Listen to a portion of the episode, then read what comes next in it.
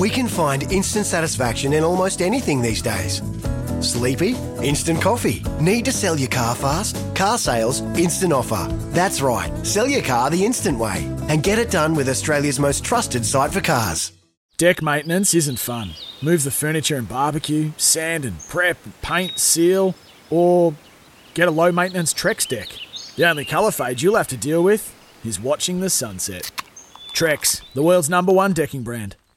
Well, throughout the Super Rugby competition, speculation and excitement was high from both fans and media alike to who would be wearing the All Black jersey in 2022. And the Ian Foster side was named yesterday with a side of 36, including six new caps. And while there's still a matter of the Super Rugby final between the Blues and the Crusaders to be decided this weekend, uh, the time is now to start preparing for next month's Test series against Ireland.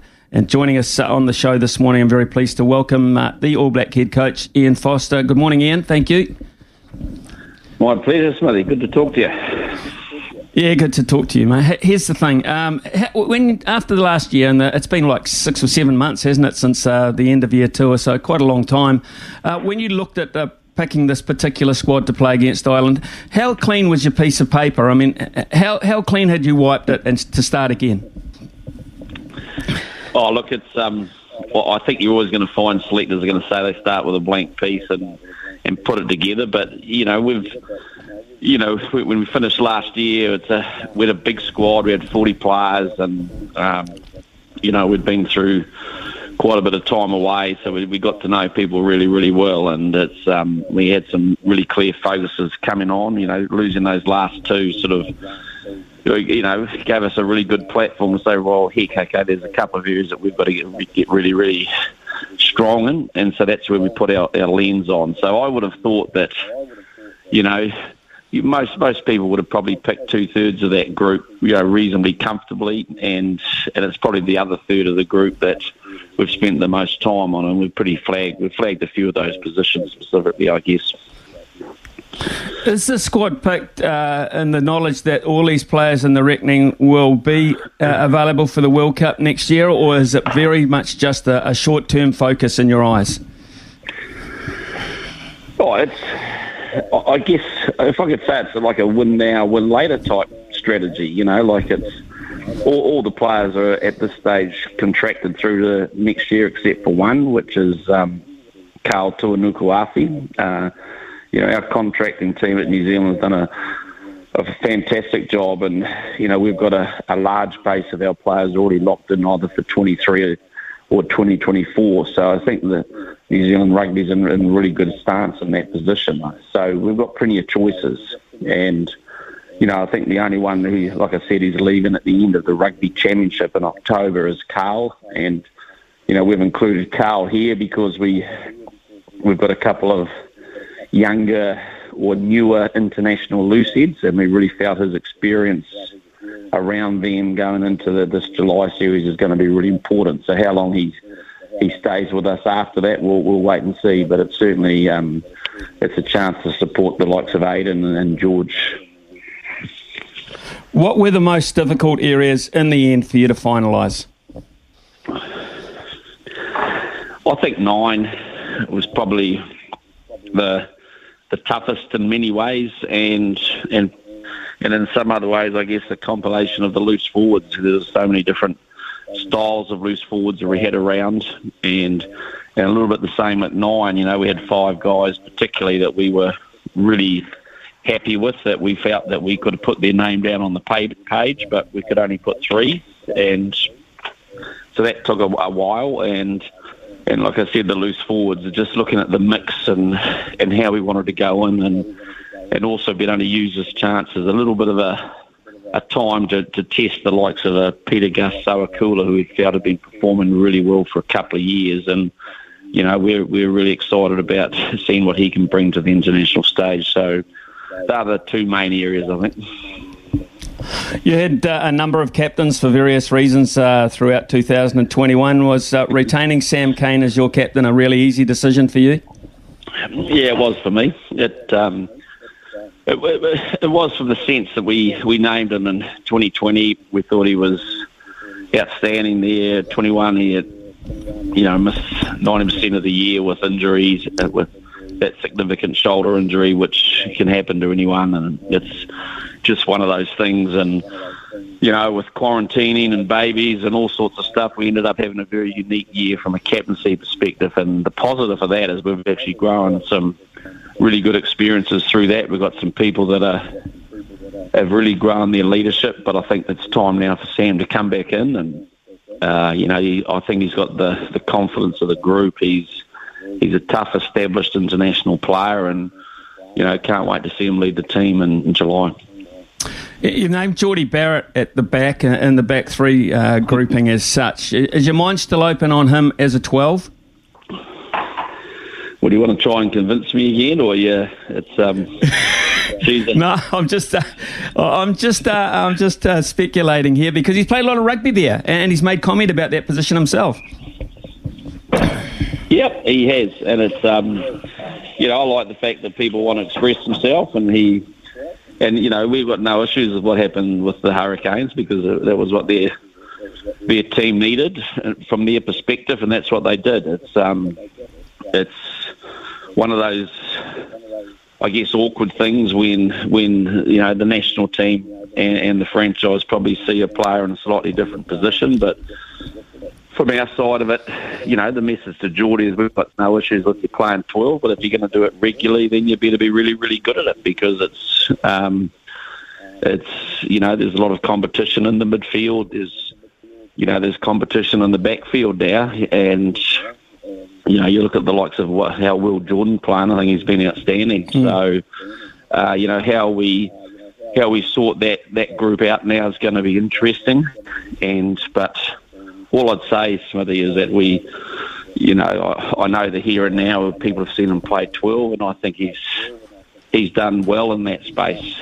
Um, I, I'm not sure he's done well enough to, to go into a starting position for us as a 12 at this stage, and but I do have a utter, utter confidence in him in, in the back field, particularly the way he played last year for us. I thought he's one of our best players.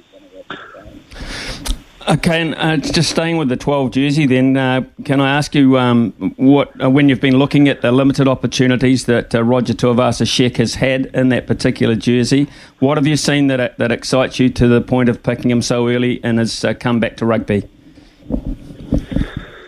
Look, he, he started the campaign well. I thought he, he then had had an injury.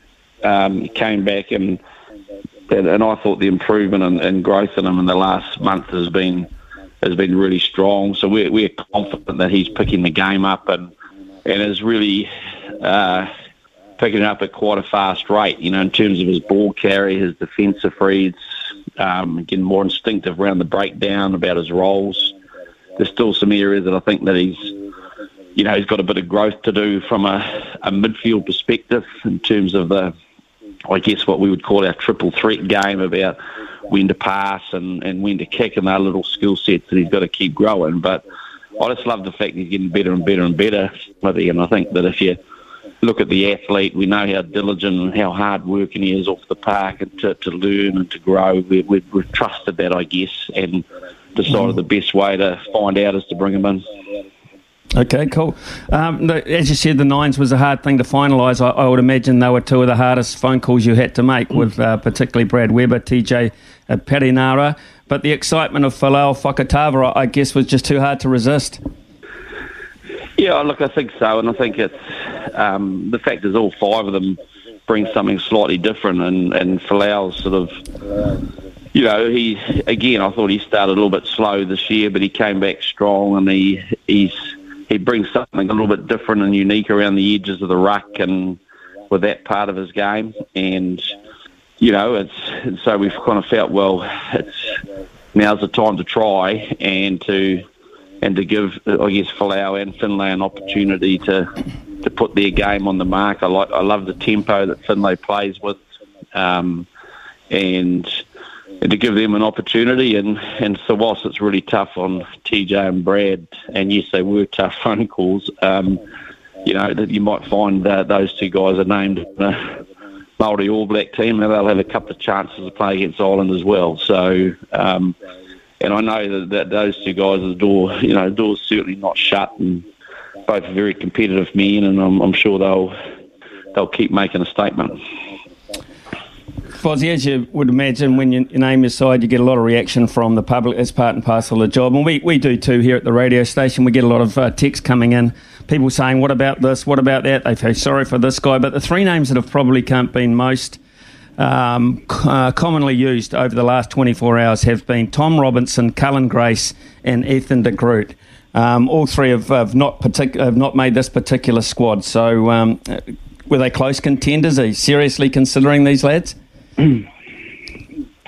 well, they're all they're all uh, well, certainly in those three cases, the answer is definitely yes. You know, they've uh, they've all played well. I think if you um, you know, I think I've kind of explained uh, where we've gone with the loose head prop. We we feel that Karl's our strongest loose head scrummager at the moment, and and I think he'll he'll work well with our other two newer loose heads and and and you know we, we've we, have we have been fans of Ethan. We picked him last year, and um, and you know we'll we'll give him a plan in place to to help him, you know, put his best foot forward to get back in. But you know we we do need to see, you know, growth in our younger players as well as our older players, and, and so he's got some areas that he'll go and and work on and you know, and, and in, in many cases, you look at the the Cullens and the Toms. The, always said that the the test of an All Black team really is strength is the quality of the people that miss out, and, and those guys are very much in the conversation.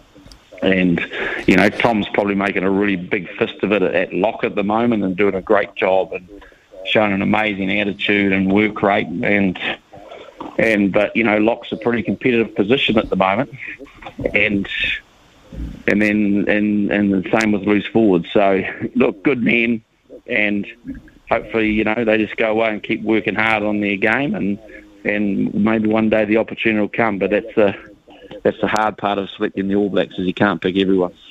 No, I guess you can, and you're always uh, going to upset someone along the line. Um, Fozzie, when when you look at this group uh, and you look uh, 16 months out uh, the older brigade, you know, your Sam Whitelocks, your Dane Coles, these sorts of guys with slightly older, tireder legs because of what they've achieved and what they've done so far. Are you confident that, that that kind of bracket of players will be there for you at that time, injury aside? Well, I'm confident that uh, that that right now that they've got an attitude and a, and a, and a growth mindset that they're really keen to be there, and you know I think um, you know, a large part of the squad is is is picked for for the now and also for the future. I get that, but the the, the challenge for us as coaches and, and selectors is to make sure that we're we're open minded to that over the next twelve months as well. And it's like everything, Smithy, is that we've you know, one thing it's one thing to get named in the squad, but then you've got to go away and perform. And and so getting there is uh, is one one step on the ladder, but in order to make sure people at the World Cup, we need to make sure that we're producing on the parks here and now. So those sort of those sort of conversations we'll, we'll keep monitoring. Yeah, number ten is a, a position, of course, uh, Fozzie, that's dear to your heart. You played it for so long yourself, but and you know the you know uh, the, the job of, of, a playmaker. You must be very impressed with what you've seen then from Stephen Perofeta so far, particularly this year with the Blues. Oh, very. You know, I been delighted for him. You know, I think he's he's always um, had a really good skill set to him, um, but he's brought a a real sort of composure and really improved his goal kicking, his his ability to to also play at fullback, and I think it's actually helped his his tactical awareness. I think his tactical kicking's improved because of that. His defence has been solid. Uh, so he's actually improved right across the board a range of things. So, and you know, when Bodie was out for a while, was, when he went into ten, I thought, well, you know, and, and ran the the blue ship with a bit of pressure on him. He actually just didn't miss a beat. So, you know, he, he wants to be a ten, but he's enjoying fifteen, and it's a it's a it's a good story actually. And he's 25 years old. He's and he's now starting to reap the rewards of the hard work he's done the last three or four years.